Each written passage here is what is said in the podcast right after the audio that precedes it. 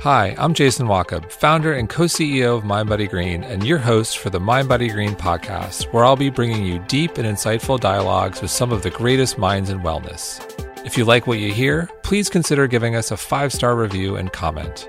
And don't forget to visit us at mindbodygreen.com for your daily dose of wellness, and make sure to check out all of our great offerings, including our online classes and trainings.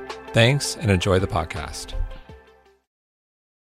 Hi, I'm Jason Wachob, founder and co CEO of MindBodyGreen, and your host for the MindBodyGreen podcast, where I'll be bringing you deep and insightful dialogues with some of the greatest minds in wellness. If you like what you hear, please consider giving us a five star review and comment. And don't forget to visit us at mindbodygreen.com for your daily dose of wellness, and make sure to check out all of our great offerings, including our online classes and trainings. Thanks, and enjoy the podcast. Hi, I'm Olessa Pindak, the Chief Content Officer here at MindBodyGreen. Today I'm excited to welcome Dr. Bindiya Gandhi to the MindBodyGreen podcast. Bindiya is a family medicine MD with a passion for functional medicine. She sees a wide range of patients, from babies to adults to elderly patients. Her main goal in working with anyone is to get to the root cause of the issues and make her patients feel healthy in the most natural way possible. She's also a lifelong yogi, a certified yoga instructor, and a Reiki master. Bindiya is an advocate for her patients, and she urges everyone to take control of their own health and feel agency in their lives, which we talk about a lot in the podcast. She also shares her personal health crisis that got her interested in an integrative approach to health, as well as her advice on everything from gut health to inflammation and balancing your hormones. Bindiya, welcome to the podcast. Thank you for having me. Let's start out by talking a little bit about how you got into this field. Tell us a little bit about it. You just graduated from med school. What brought you from that traditional scope of medicine into this more holistic point of view that you have now? So, I think I always had this like inkling in me of knowing that um, traditional medicine wasn't right. So, where even, did that come from? So, even in, in medical school, um, like I remember in my pharmacology class, my pharmacology professor, you know, when we are going through, you know, uh, medications and learning about mechanism of action, he specifically said to me, he was like, Bindiya, you know, these are not side effects of medications. This is what is supposed to happen. And I remember thinking, well, that doesn't make sense. So, if I'm going to prescribe a prescription for, say, high blood pressure, um, and the side effect is, you know, ankle or leg swelling, or I'm going to end up giving this person gout. Um, that's what's supposed to happen. That doesn't make sense, right? So I knew very early on, I was like, not sure about this. But, you know, I kept trucking, kept doing what I needed to do. Also in med school is when I got really into yoga and meditation, just for my own personal practices. So that was really big, you know, because you're always stressed and you're kind of like just dealing with being a student, right? Um, all the work and stuff. So that part of me, you know, developed really fast. I got Reiki trained, yoga certified in medical school. So by the time I graduated, I, I was already kind of in a different How mindset. did the other students react to that? Were people um, supportive of that? Were they curious about what you were doing? So I remember, I remember one of my friends, um, and she was like, why are you spending all this time, you know, learning about Reiki and yoga? She's like, is insurance going to cover that? And I'm like, you know, I can't answer that right now, but it's something that I feel like I need to do. And I'm so glad I did, even if it was just for personal development, you know, but it really impacted me in a positive way. And I knew I was like, you know, somehow this is i'm going to intertwine this with medicine and, and that's what i ended up doing so um, went through a traditional family medicine residency and of course, my, again, my nourishment for integrative functional medicine started growing and I started, you know, dabbling in reading and going to conferences and working with some really good doctors, training with them. And so by the time I graduated, I had started my fellowship with Dr. Andrew Weil at the University of Arizona and started my functional medicine training through the Institute of Functional Medicine. So I kind of had everything lined up because it was like, it was going to happen. It was just part of the the way I my path was to be. So and then you had a personal experience. I did, yes. It was in residency. Um, it was my first year of residency, so it's super stressed, right? You're working all the time, you're not sleeping, you're eating like crap. And even though I was meditating and, and trying to work out, doing the best I could, you know, I still felt awful. And it started off with um, this rash I had and um, it just never went away. And i was like this is weird you know? And of course i'm talking to like my you know family medicine preceptors and and they're here try this cream try that cream try this prescription.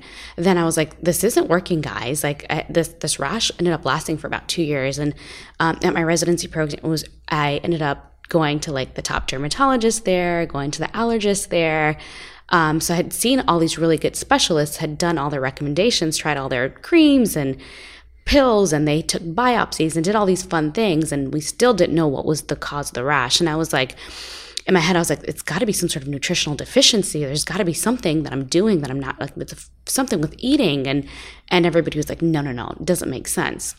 So I ended up, you know, kind of going above and beyond and getting some functional integrative testing done. And that's when I found out that I actually had celiac. And then, of course, I found out I had some food sensitivities at the same time. So that's when I ended up going strictly on a gluten free diet. And of course, my rash went away within that week. Amazingly, you know. I think. Were there other ways you started to feel better too? Yeah, you know, like my cycles were off. So um, I had a lot of like cycle issues. And again, everybody in residency is like, you're stressed, you work too much, you're just not sleeping enough. Um, you know, so my cycles r- started regulating better. Um, I didn't have that many headaches. Um, I had more energy. I was sleeping better. So all these things started improving. And I was like, again, reassuring me why I needed to go down this path versus a conventional, traditional, you know, being the traditional family medicine doctor. And what does your practice look like today? So, right now I'm in private practice. It's kind of a hybrid practice. So, I still do primary care with a lot of patients, but my focus is obviously integrative and functional medicine. So, I see um, kids to, to adults to, to elderly geriatric patients. We do different things with different patients. So, so a lot of times we're taking people off of medication. Um, that's kind of the stuff I like to do. My job is to get to the root cause. I don't like to sugarcoat things. I want people to feel better and get healthier, right, in a more natural way. It's all about lifestyle changes to me, right? I'm, and I'm very honest and upfront. There are no quick fixes to anything. You have to put in the work to a lot of things. It's not just about taking a supplement or being on the trendy diet that everybody's following right now. It's very unique, very individualized to every individual. So that's something I stress upon. Um, it's very individualized care. I like to do a lot of functional testing, a lot of lab testing. Um, and the reason behind that is because to me, data is so important. I don't like to treat blindly. I want to know if I'm putting you on a supplement, your body needs that supplement, right? So there's a lot of things that I do with good reason, right? And so, uh, I see a lot of different types of patients all the time and it's fun. It keeps it it keeps it different. I love listening to people's stories and kind of seeing what they've gone through over the last you know few years of their life to get them to where they are today um, and it's it's very humbling. It's a, it's it's wonderful so, working with such a wide range of patients, everyone from babies to geriatric patients, what are the things that you see come up over and over and over again with that huge wide range of people? Like, what are the conditions that are showing up, especially more frequently now than you might have seen 10 years ago? I see a lot of autoimmune conditions. So, this is something I see a lot in younger people. Um, very, very interesting to see. So, even though people think that they may be healthy or they're eating a certain way or not. Um, I tend to see a lot of more autoimmune conditions pop up, a lot of thyroid conditions pop up, um, a lot of gut issues. You know, I think that's still the bread and butter of functional medicine, and gut issues related to candida or not just food sensitivities or bacterial imbalances in the gut. So there's different reasons why the gut is off too, right? But a lot of gut issues, a lot of autoimmune issues, thyroid issues. I see a lot of fertility issues. So definitely a wide array of of issues for sure. And then, you know, I, I still see patients who have diabetes or metabolic disturbances or that kind of thing, or people who, who come to me because they're like, you know, I have a family history of heart disease. Like, I don't want to go down the road mom went down, or I have a family history of Alzheimer's. Like, do not want to go through that, or mom has cancer and I don't want to do that. So we do a lot of preventative stuff for a lot of patients. So a lot of different things. You've said that the definition of the word doctor doesn't mean healer, it means teacher. Yeah. Can you explain that? For me, I like to give the power back to patients, right? So I'm all about educating patients and um, educating everyone because I know to me, knowledge is power. Um, nobody can take your knowledge away from you when you have it. And so, one of the things I like to teach patients is giving them that power back and not relying on me. And that's where education comes into place, where I want to teach you how to heal yourself, how to teach yourself um, different things and methods and, and skills with using whether it's meditation or different tools so you can take your life back. And that to me is important because as much as I want to be your doctor all day, like, and I want you to need me, I want you to be independent and, and function without me, if that makes sense. Definitely. So you've brought up some pretty big issues that we talk about a lot that our audience is interested in. I know hormones, gut, fertility. And can we start with hormones? And can you tell us a little bit about what your protocol is for dealing with people that have hormone issues? I know everyone is an individual and that is a broad category. Of course. But broadly speaking, are there ways that you start to tackle hormone issues that might be a little bit different from the way that, say, just a regular standard MD might? Yeah. So the first thing I like to do is blood work. I like to kind of see what hormonal issue are we dealing with, whether it's you're a female or male, because males too have hormonal issues and it's not talked about as much. But, you know, for a female, do you have polycystic ovarian disease? Um, do you are you estrogen and dominant? is that blood work a standard blood work, or do you run extra labs? So it's a, it's a kind of like my hormone panel that I have, where I'm checking your progesterone, your pregnenolone, your testosterone, your um, cortisol levels, your estrogen, your estradiol, and your FSH/LH. So it's a whole bunch of labs that I, I like to test, right? And the way I like to kind of explain hormones, you don't want them to be too high, but you don't want them to be too low. You feel pretty crappy, right? So I have a lot of people in like perimenopausal age or even menopausal stuff. So, too low of hormones affect their sex drive, their libido, their muscle mass. Nobody talks about like testosterone for females. Testosterone is important, you know. We don't want it to be too high because then you're not ovulating and you may have fertility issues. But if it's too low, your energy's feeling crappy, you're having intimacy issues. Um, so, there's it, it's very unique. Stress hormones. That's that's another thing I, I deal a lot with in my practice is stress, chronic stress, um, chronic stress over years, um, acute stress that can turn into chronic stress, and learning how to manage that, but also regulating your adrenal gland because of a lot of people now that I that I tend to see have adrenal fatigue or adrenal exhaustion, and that's just because society has changed and we're we're overworked or we're we're just on the go all the time kind of thing. Can you explain a little bit about adrenal fatigue and what it is, how to, and then how to treat it? Yeah, so adrenal fatigue is something I see commonly in practice. Um, again, ages early 20s to like people in their 60s just from chronic stress. Usually, what tends to happen with people with adrenal fatigue is they don't realize their body is stressed. You know, they may not feel stressed because the body is smart and the body is very adaptable. And so they will just kind of learn to deal with a lot of things. I think most of us just are our body smart and we'll just be like, oh, I, this is my normal, right? They don't realize they could feel better.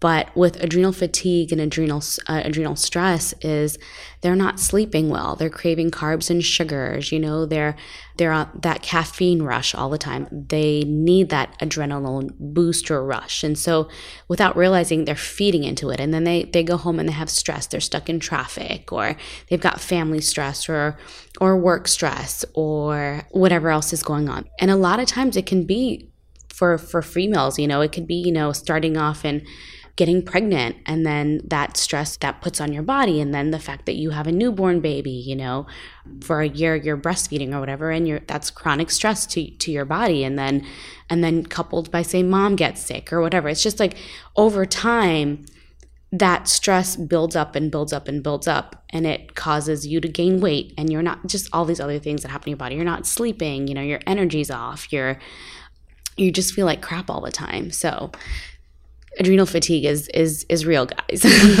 For sure. So with both these hormone imbalances and adrenal fatigue and how do you start to get the hormones back into balance? Again i know a broad question but generally when you're dealing with hormone conditions what are like the the top three things you recommend in terms of balancing hormones? So balancing hormones again depending on specifically what we're doing again i like to start off with labs. Um, I always like to go back to nutrition because, say, if, if we're talking about adrenal fatigue, I'm going to cut you off of your caffeine caffeine and your sugar and and limit your carbs and have you eat more protein. So um, if you're estrogen dominant, I'm going to put you on an estrogen detox. You know, if you have PCOS, I'm going to put you on a you know, a modified uh, keto or a modified paleo diet, you know. So it, it's very specific to kind of what we're talking about, you know. Um, so diet is something I definitely will will will stress and and and as part of my protocol. The other thing I like to do is supplements, you know. Um, to support your adrenals, you know, an adaptogen, for example, that may be important. Um, I may end up putting you on something like DIM if you've got estrogen detox. If you've got PCOS, I may end up putting you on um, something that controls your blood sugar and balances your hormones and kind of to lower your testosterone level or whatever. So supplements is important. Um, the other thing that I like to do is, you know, encourage movement and exercise. You know, not necessarily we have to get you to lose weight, but just movement is super important. Stress management is the other thing. So meditation, you know, that is something I encourage as well. So there's it's kind of like you have to have pillars of health. You kind of have to do all the things together, like stress management, nutrition, exercise, um, sleeping well. You know, um, balancing your hormones. It's it's and having someone guide you to to do it because a lot of times. Um, and this is some of the frustration I have in practice too. Sometimes is like I can give you the best protocol sometimes, but sometimes people don't follow through. And sometimes that's frustrating to me because I'm like, I'm telling you what to do. Why are you not doing it? right. But um, what I've learned over the years is in people in the office, they're like, pumped. I'm going to do this, Dr. B. Like, I'm going to follow this, like, so on it. And then they go home and life happens, you know? And this is where, you know, I'm like, okay, let's keep you accountable. Let's, let's, let's do the extra steps so you can so we can get you better and so you can see the results. Because there's some people that are very self motivators and like they've got the willing power the willpower to make some changes. And there's other people that are like i'm going to do it. But then they get in their car and they're like but i really want that mcdonald's or popeye's chicken sandwich out you know whatever. So the temptations. yeah the temptations in life. And and having support is so important right? So that's the other thing i i i, I encourage is I will be your support system. My staff will be your support system, but you have to be your support system. And you have to have people around you who will support you. Because if you go home and your spouse or your significant other is like, uh, why are you taking 10 supplements? Or what kind of diet is this? Like, I, I this is crazy. That's not support. So you need to have a good support system to be successful. So let's talk about the gut. You mentioned that yeah. you deal with a lot of gut issues, and there are probably a lot of other issues that are cropping up that actually start in the gut as you experience with your celiac. Yeah. So tell us a little bit about um, what are the ways that we should all be taking care of our gut, that we should be healing our guts. Um, if you are experiencing some kind of gut disturbance, what are the things that um, that you recommend? So, when it comes to gut health, it, it, can vary. It can be something as simple as a food sensitivity, you know, eliminating that food sensitivity, maybe your gut will heal. Um, it can be um, something as chronic or, you know, like celiac or inflammatory, inflammatory bowel disease like um, ulcerative colitis or Crohn's. Um, it can be things like parasites or a bacterial imbalance or candida overgrowth. So we talk about gut health. It's kind of broad, but one of the things, again, diet is so important. You know, sometimes we'll put people on an elimination diet. It's kind of like a trial and error and see if we eliminate certain foods, does it help your gut? Sometimes it does, sometimes it doesn't. Um, and that's when we'll do, you know, additional testing and kind of figure out, okay, what else do we need to do? Supplements when it comes to gut health is important, right? I like probiotics. I'm a big fan of probiotics. In fact, I think everybody should be on a probiotic all the time because the gut is so important. You want to diversify your gut. You want to keep it healthy. And now studies are showing that, you know, gut health is so important and if you have an imbalance of good bacteria, that's going to link to heart disease later on in life or Alzheimer's or other medical conditions or autoimmune conditions. So to me, gut health is so important, especially when we talk about like Chinese medicine, Ayurvedic medicine, like all medical problems start in the gut. And so um, treating the gut, making sure it's it's healthy, having normal bowel movements. You know, oftentimes I, I see people and they don't have a bowel movement every day. You know, and but to them that's normal.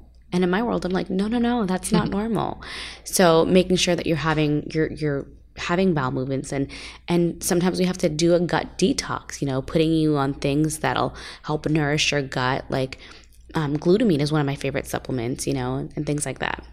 What are the top things that we should be eating every day to improve our gut health? So that's a really great question. So I'm a big fan of fiber or prebiotic foods. The reason is is because prebiotic foods and, and things like fiber actually feed the good bacteria. What are your favorite and prebiotic foods? Right now, I would say um, I do a lot of personally. I do a lot of like fiber supplements or like um, psyllium husk in my in my cooking and my foods. Mm-hmm. Um, so that's always good. Inulin is another supplement that you can use, um, but onions, chicory root, that kind of thing, all good prebiotic rich foods that you want to incorporate. But just fiber in general, right? We as a we as a society do not eat enough fiber. So fiber keeps you full, keeps your blood sugars down, and then improves your gut health, right? And also encourages you to poop, which is good. So, so, important. Fiber is super important. Prebiotics super important. Um, uh, taking a probiotic also is important. Now, a lot of times people you know, get tired of taking supplements, but there's ways you can get probiotics in your food, like kombucha, you know, sauerkraut, kimchi, um, miso. I usually encourage dairy free kefir, you know, for people who are dairy sensitive. So, having some sort of probiotic food in your diet as well, along with the prebiotic, is important. So, those are something that I think everybody should be doing every day.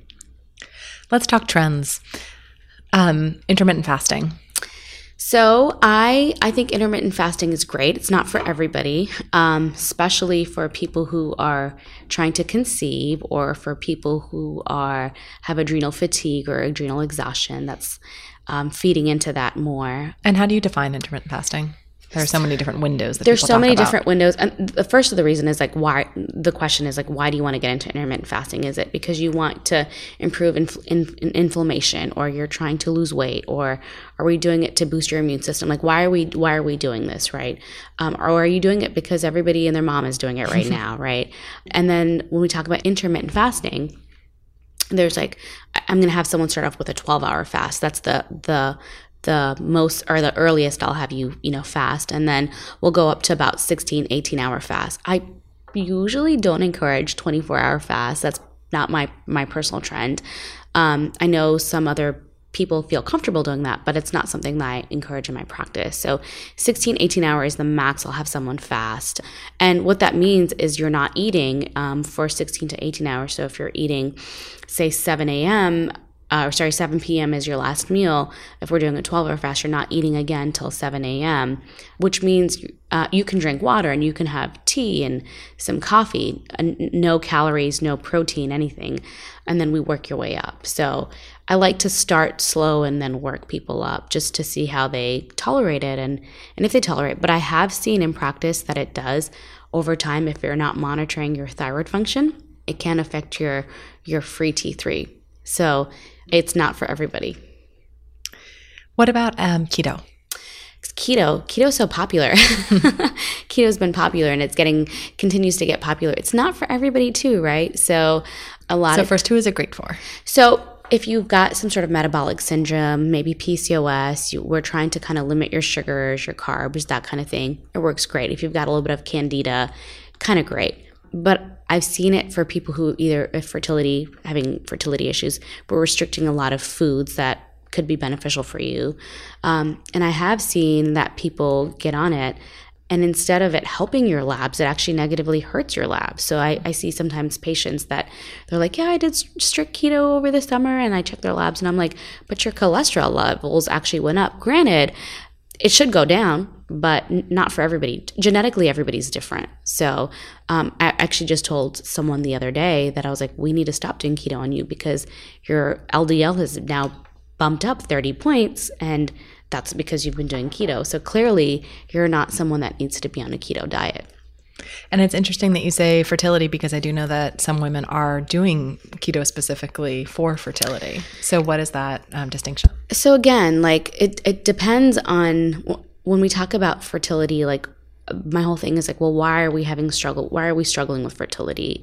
Is it a hormonal imbalance? And that is that could be something from your thyroid being off to um, you know your free t3 being off and you're not ovulating appropriately or the fact that you don't have too much progesterone or or your testosterone's off. So I mean it it really depends, but keto is not for everybody, especially for fertility. What you want to do to prepare yourself for uh, fertility is to make sure that you're eating a healthy, kind of like a more of an anti-inflammatory diet in general, and then catering and saying, okay, well, let's tweak it now because you know your testosterone levels are too high. Keto would be good for you because we're restrict, we're trying to bring your, mm. um, you know, that testosterone level down. So it, it's again very it's specific. very specialized. Yeah, yeah. Um, and then what about meatless versus meat, especially burgers. Is this part of a healthy diet or not? Of course, right? The plant-based, the plant-based trend. I am all about eating healthy and I'm all about eating, you know, vegetables at every meal and making sure you're getting adequate, you know, greens in your diet for sure. Um, but when it comes to the plant-based meats, remember they're still processed. So I, I do want to encourage people that they are still processed. I'm not a big fan of processed meats now. If you're doing it once in a while, not a big deal. But if you've now replaced every single meat in your fridge with plant-based burgers and and you know, I don't even know what all the foods out there, probably not a good thing, right? So um, that's what, what my soy products too. I'm not a big fan of soy products. I don't like all the fake meat sausages and bacon and all the stuff that sounds great. I'm like, no, because it's processed. Is it organic? Is it, you know, is it genetically modified? There's so many other questions that I have. I mean, especially with all the, the plant based meat stuff, I mean, the pesticide content and the GMO content is still high, right? So, not as clean as you think it is. So, eating vegetables, I'm all about. But when we start talking about things that are processed, I'm like, mm, let's think twice about that. And what about meat itself? So, meat, you know, everybody's individual. And I like to look at things like your blood type because there are some people like I'm O positive. My body needs a little bit more meat. You know, I used to be vegetarian um, when I was in high school, college, and I was probably the, the unhealthiest I ever was. Now, granted, I've been pregnant with this pregnancy, I've been eating less meat just because my body is, is kind of re- unfortunately rejecting it but i'm also more tired you know and it could just be pregnancy um, but you know protein is important. And some people some people need that protein you know and some people don't. And and and people are vegetarian or vegan for different reasons whether it's like you know personal reasons or ethics animal ethics or whatever you know or because it's trendy. There's there's so many different reasons why you may or may not eat meat. But ask yourself and, and I and again I see this in practice with a lot of my vegan vegetarians. They're not healthy. They have a lot of B12 problems and their iron is low. Like they feel tired. So ask yourself why you're being vegetarian and vegan. And it's not to say that you have to be so strict about it. You know, I still have patients that they're still very plant based and, and vegetarian most of the time, but it's okay to eat like a salmon like once a month or something. Like, do you know what I mean? It's it's finding a balance for you and that works for you and your body. So you see a lot of women in your practice. You Correct. see a lot of people in general, but you do see a lot of women and you treat them in a very holistic, well-rounded way. I'm curious about what you think medicine in general gets wrong about the way that they treat women's issues, specifically hormones, hormone issues, and the way that I think a lot of um, patients, but women in particular, can feel a little bit dismissed. So by one, doctors. One of the, the things that I see all the time, and because again, this is I'm also speaking from experience, is oh, um, your cycles are off. Let's put you on birth control pill oh, you're feeling tired and a little uh, a little off. Let's put you on an antidepressant. Like um, medicine and society, they're really quick to just give you a pill and and shoo you away. You know, take an antidepressant, take a take a birth control pill, and we'll see you back in three months. Have a good day. Like that's unfortunately the traditional route. You know, so my job again is to kind of get to the root cause. Well, why do you have a hormonal balance? Like, what's going on there? Um, why are you not sleeping? Like, why are you tired all the time? No, an antidepressant not the, the answer like you know let's figure out why you're tired you know is it because your your adrenals are they burnt out you know it's very again specific to kind of like what what we're trying to to reach what are the tests that you run or the labs that you ask for specifically for women that are different from what a general doctor might do? or um, are there labs that women can be asking their doctors to do that might give their doctors a little bit more insight? You know, I one of the things I encourage whether you see me or don't see me is is one take take your health back into your control. Um, and so ask for testing, kind of like demand testing sometimes. Keep a copy of the testing and keep track of your testing. So whether if it's your thyroid testing, like don't just get a TSH, get a full panel of your thyroid. So get a TSH, a free T3, a free T4, you know, reverse T3, you know, um, total T3, total T4. So not just, don't just say, I just want my thyroid check, doc what kind of testing are you checking in, in my thyroid? I, I want the full rounded panel, you know, kind of encourage that. Be an advocate for yourself. Even when we talk about hormones, um, are you checking just my my estradiol and my progesterone? Are you checking my testosterone level? Are you checking my cortisol DHT? Are you checking my DHEA? So making sure they understand what they're asking their doctor to do because a lot of times doctors will say, oh, you know what, you know, we're not going to check that test. There's no need to check that test. Or um, if they do a test, it's very superficial. They're just doing one part of it, they're not doing the whole thing. So, being an advocate is, of yourself is so important.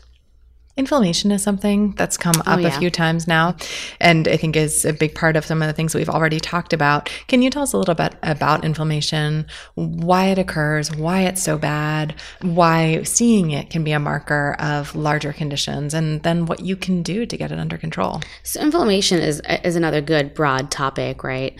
Um, specifically, sometimes people have inflammation and don't even know they have inflammation, you know? And sometimes people have inflammation and that can be like, my joints are hurting, and that's what their inflammation is kind of spanning from, or they feel like something's off, can't pinpoint it, and, and, they feel like they have inflammation. But oftentimes I see patients that have, you know, high, what we call CRP ESR markers, and they have no idea. Like they're just like, but I feel okay. Like, like what's going on?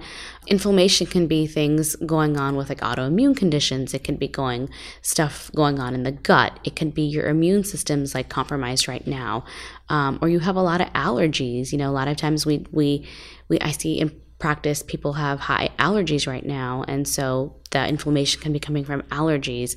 Inflammation can can be coming from um, your hormonal imbalance or whatever. So again, very broad, very you know, very different, but very common very common to is testing your inflammation level something that everybody should be asking their doctors to do?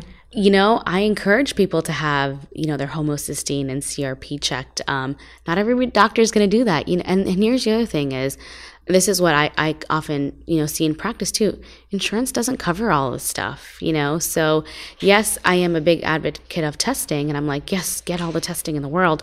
But you know unfortunately there is a cost involved to that. So that sometimes is an inhibiting or limiting factor for a lot of people but like homocysteine i love that test but insurance never covers that test. Do you know what I mean? So it's sometimes so even if you don't have the testing, but you're just aware that you might have a little bit of joint pain, you might mm-hmm. have some kind of symptom of inf- inflammation that you know that you probably have it. Yeah. Um, what do you recommend that people do to tame inflammation? We we know that it's so important. We know that it causes larger problems, but so how do we bring inflammation down in our bodies? The biggest the thing I like to do is okay. Well, like number one, why do you have inflammation? What again? What's the root cause of the inflammation?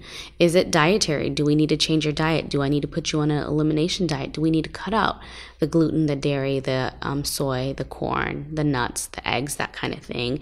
And then a lot of times I'll put you on um, supplements because I want to bring that inflammation down. So I'm going to put you on high doses of, of curcumin, turmeric, um, and some products that have that bring down inflammation. Sometimes I'll put you on a inflammation detox too to bring that inflammation down. So a lot of things that I like to do for that um, but then also, people don't realize this. My athletes have a lot of inflammation too. Over exercising can be bad, right? Um, we don't talk about this enough, but I'm all about wanting you to be active. But when you're working out three hours a day, or you're training for that full marathon or that triathlon, that's putting a lot of a lot of stress on your body, and that can also can be kind of causing some inflammation too. So and there is some amount of inflammation that's good, and that you mentioned exercise. So, exercising for three hours when you're training for a marathon might not be so good, but a little bit of inflammation because you worked out for an hour, you exactly. did that spin class or whatever it is. Exactly. Like that, there's some inflammation that's good, and that's essential exactly. to now. Now that inflammation, like you're talking about after you did like a spin class, and you're like, ooh, I'm sore the next day. That's, yeah, that, that is a little bit of inflammation, but guess what? That inflammation will go away by two or three days. You know, when you have chronic inflammation, that's kind of the stuff that leads to other medical problems. And that's kind of the spiral effect of, of other things going on. Are there anti inflammatory drinks or particular foods? Or I know there's obviously a whole anti inflammation diet, but I'm just curious is there one or two things that you think, oh, if everybody just drank this one thing every morning, they would be so much better off, or ate this one food every day? Or so, so I am of Indian background and descent, so I'm a big fan of like turmeric, turmeric in your food and your cooking, golden milk lattes, that kind of thing. You know, big fan of of curcumin, you know, supplements. Um, because there's power to that, you know, like that's what I grew up eating and that's kind of Plus of it's beautiful. It's beautiful. it's kind of what I grew up eating and doing and even even now like when I'm sick, you know, I still do what my grandmother would tell me to do and make the golden milk and I'll drink it, you know? And so there is definitely truth to and power in in turmeric. So what is your recipe for golden milk latte? Oh, I love it. So um, I you know whatever usually I'll use coconut milk because that's my personal favorite. But whatever uh, you know milk alternative, or if you can do dairy, you know,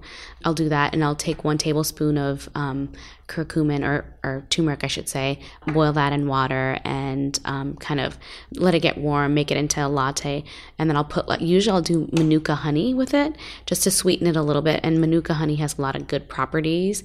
So it's kind of, especially if I'm like feeling under the weather, it's perfect. So, so, so you boil it in water you boil it in the coconut milk? Uh, I actually boil it in the coconut milk. Okay. And then sometimes I'll get fancy and I'll, depending on like how I'm feeling, I'll add like cardamom and cinnamon and all that other stuff but but you can keep it totally simple and just have sounds perfect for the fall winter season i know i'm excited i'm so excited because i haven't i haven't had that in a while Let's talk about um, pregnancy and fertility right now. It's very apt because you're sitting here 32 weeks pregnant. So, congratulations on thank that. Thank you. Thank you. Um, but this is not your first pregnancy, and um, you had been very open with your struggles with fertility during yeah. your first. Can you tell us a little bit about that? Because I think that you have a really interesting perspective about surrendering and um, how that was part of your pregnancy journey. yeah. journey. So, you know what? I I was I came from the whole thing where I came from a background I was going to, you know, go to med school, go to residency and when I, when I decided it was time for me to have a baby after I got married, I was like it's just going to happen, you know, like I've planned my life out. It's going to happen that way. And of course, that's not what happened. And for me, you know, I considered myself really healthy at that. I had, and I had, you know, this is after I found out I had celiac and I had, my diet was really clean. I'm taking tons of supplements. I work out all the time. Um, I meditate every day. And I was like, I'm like the epitome of good health. Like this doesn't make sense. Like what's going on? Um, and there's nothing wrong with me. Like I'm I'm healthy, you know, like I consider myself really healthy, but it's sometimes when you want something so badly, it's that it's that inhibiting factor, you know, you're putting subconscious stress on your body and yourself. And that's exactly what I was doing. Like it was supposed to be easy, but I put all this stress on myself. It was like, oh, I'm going to get pregnant this month. I'm checking a pregnancy test every month and and it's not supposed to be that way, you know? It's supposed to just happen naturally. And that's eventually what happens, you know, when when you surrender and you let go and you you just kind of I don't want to say give up, and I don't want to I don't ever want people who are struggling with fertility to feel like they need to give up because because there's so many choices and so many options these days, but it's it's learning to surrender and knowing when you're healthy and there's no you don't have a hormonal balance or there's nothing you know your tubes are clear like your husband's good like everything else in the books are are clear. It's a mindset and it's a mindset of of letting go and letting the universe kind of do its job and and letting you just be for a second and and when everything's kind of where it's supposed to be like people get pregnant. Yeah so now that you are on to baby number two, was there anything different about the way that you approached um, getting pregnant for the for the second time? So for the second time, honestly, I think because of the mindset of letting go, um, I, we got pregnant and we weren't even really trying. It was it was kind of easy, right? Where the first time there were months that I was like crying and I was like depressed. I was like, why am I not getting pregnant? What's wrong with me? Like what's going on with me? And and this time it was just so natural and so effortless that that I'm just like am I pregnant? Like, like you know, like, wow, it was that easy. But it, let's go. It, it, goes back to that mindset. I had, I had programmed my brain uh, when I got pregnant with my daughter Soraya um, that that mindset still stayed, um, and I got pregnant. And of course, there's so many different things that can go into um, fertility journeys, and of course, all of the medical things that we've talked about. And then sometimes there are unexplained reasons, and you know, the mindset set shift is is really interesting. It works for some people, it doesn't work for others. I'm curious though how you um, counsel people to actually make that shift, and what is it in your mindset? Because sure, you can say let go, but what? How do you do that? so one of the things I personally did, you know, and I'm I'm I'm comfortable saying it is, I did a lot of I did hypnotherapy towards the end, and that was how I let go. Um, I because I had been doing everything else. I felt like I was doing everything else, but I was like, I knew my I knew I was my my worst enemy. I knew I was my limiting factor, and so I I did a I did a hypnotherapy for a whole month, and that was the month I got pregnant with my first daughter, and um, throughout pregnancy kept doing a little bit of the hypnotherapy, kept doing some guided imagery, and I to me that's what worked and that's what helped. But that was something I needed to kind of retrain my brain and my mind to to let go. And and for everybody it's different. Like some people get it instantly. I'm I guess I'm a little bit more hard-headed. I needed a little bit more intervention, but that's what worked for me. That's so interesting. um, if you could give one piece of advice to couples who are trying to conceive, what would it be? Um fertility struggles can be very stressful for a relationship. And so just be loving and encouraging. And it can be really hard. So just support each other. Be very supportive and understanding of what you guys are going through. Um, and ask for help. I feel like people don't ask for help. Like it, people keep it on the hush hush. Like if they're embarrassed about it. And listen, I was there. I understand. You know. And I and here I, I felt embarrassed because I was like, I'm a doctor. I'm I'm people are coming to me for their fertility advice and I can't even get pregnant. Like what's going on? Like so I totally understand where where people are coming from, but ask for help. There's help out there, you know. Don't give up your dreams of wanting to have a child or start a family because, you know, you don't seek help early on, you know, and there's whether you go the integrative functional route or more of a traditional um, reproductive endocrinology route, regardless, there's help out there and just be supportive to each other and have date nights and do fun things and don't don't make it work because there's so much negative energy that can go around you know fertility struggles and you've got to you've got to dismiss all of that and you got to make it fun again and what about when you don't feel heard by a doctor or if the doctors say well you're fine and you sense no. that something's so amiss, so or? i yeah so like that was me i went to i went to a reproductive endocrinologist um, because at this point I was like, I'm a doctor, like I'm doing all the right things. I need something, something's wrong. You know, there's got to be something wrong with me. And she was like, no, there's nothing wrong with me. You, you know, these things just happen. And I'm like, again, that was my reassurance of saying, so you're telling me there's nothing wrong and I'm still not getting pregnant. Hmm. and again, that, that's when I was like, it's a mindset. It has to, for me, it was a mindset thing. Um, but again, this is where you're you're advocate for yourself for your own health. Um, if one doctor's not giving you the answers or helping you out or running the type of tests you need, kindly find another doctor. You know, there are tons of options. Don't feel limited. Don't feel like you have to just be stuck in this system that's broken, you know. Ask questions, seek advice. There are people there to help you, you know. That is something that is so important because a lot of times people are like, well, my doctor said nothing's wrong with me. So, okay, what do I do now? You know, Th- go find another doctor. And, and, and if there's nothing wrong with you, they're telling you there's nothing wrong with you. Um, if they've done all the appropriate testing, I'm assuming, then there's other things that we need to work on. You are um, a real yoga person. You mentioned that yeah. you started it early on when you were in med school, and we're obviously big fans of yoga here at mindbodygreen. Um, I'm curious about you've even actually posted pictures of yourself doing headstands while pregnant, yes. which is just amazing.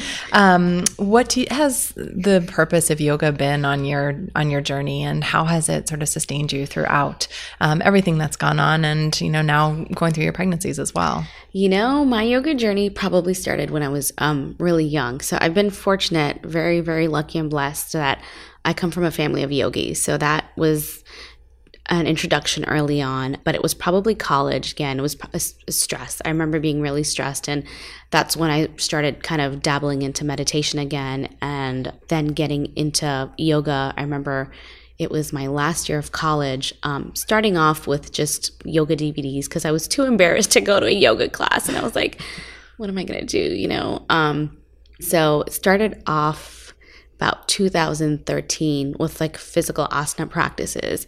Again, I really got into it when I went to medical school, and that's when I was really passionate about it dedicated more time to it and then then you start become competitive and you're like well i'm to get that pose and i'm to you, you start being competitive with yourself and and it's fun and I've been fortunate where I've studied with some really great yoga teachers over the years and some really great instructors and so I feel really blessed and humbled by it. And so it really helped me with stress management in medical school and in undergrad you know just being healthy. You know I always turn to yoga.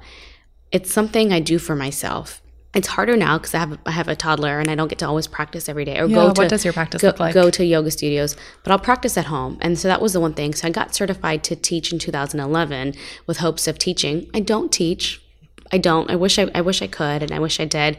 Just for time con- and restraints, I just don't. But I will practice at home, and so sometimes I'll practice by myself. Sometimes my dog and my daughter will join me, but it's something that I do for myself and it's more of a way of life, right? And it's just it's what makes me happy.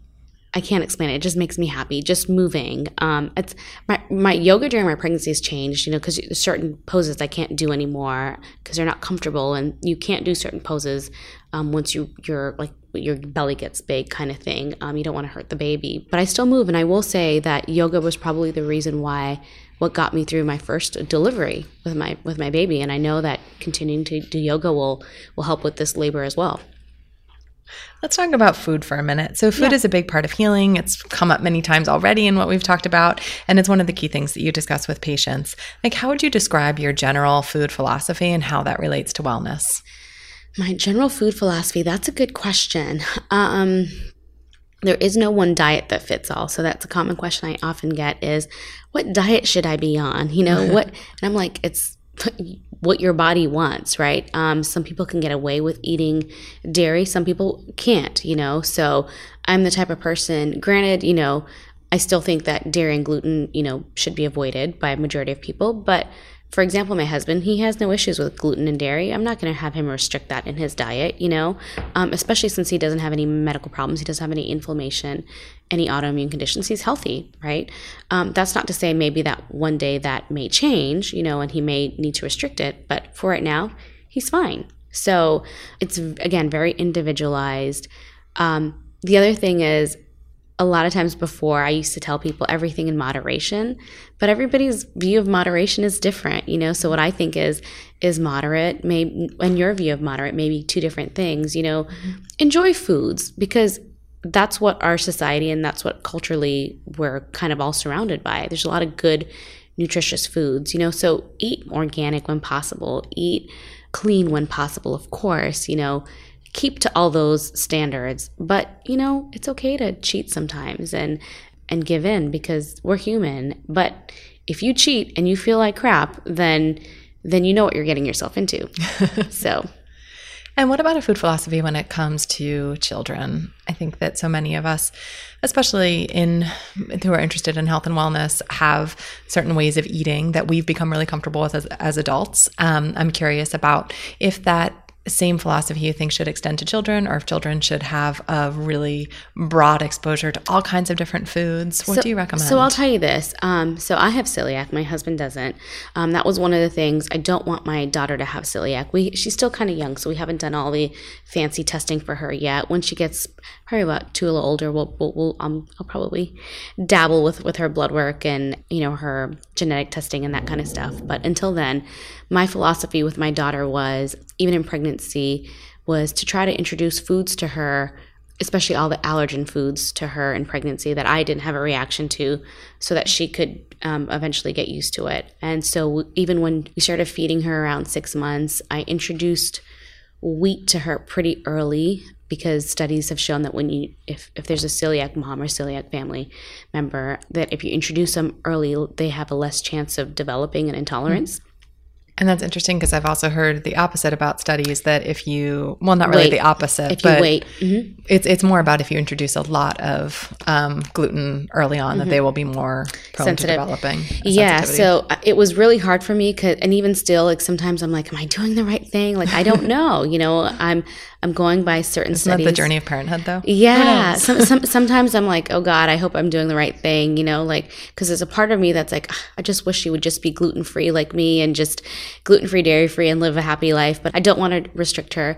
Um, and, you know, her dad has a healthy GI system and, and so far, so does she. So I don't want to restrict her by any means. You know, now if I do some testing and realize, oh, she's got some, you know, antibodies that are elevated or something, then of course that's a different story but I want her to also have a, a healthy childhood too, right? You know, granted, she's a child and it's easy to adapt at a younger age, but you know, for example, she goes to a Montessori school and they all eat snacks together at this twice a day at the same time. Lunch we, we send from home, but their snacks sometimes are like include gluten crackers that I probably n- never would have bought, but you know, she enjoys them. And to think that if she were restricted, she couldn't socialize or like even eat with her friends. I mean, granted she's young and she doesn't understand the difference, but it's that whole that whole thing that starts now and the behaviors of eating and the behaviors of like eating with people. So yeah, it's it's it's it's Right, So is the individual food more important or is the healthy practices of it's it's a lot. It's it's it's kind of it's, it's kind of a light. It's a lot. So when so even with us, like I cook and majority of the time her diet is gluten free as much as possible.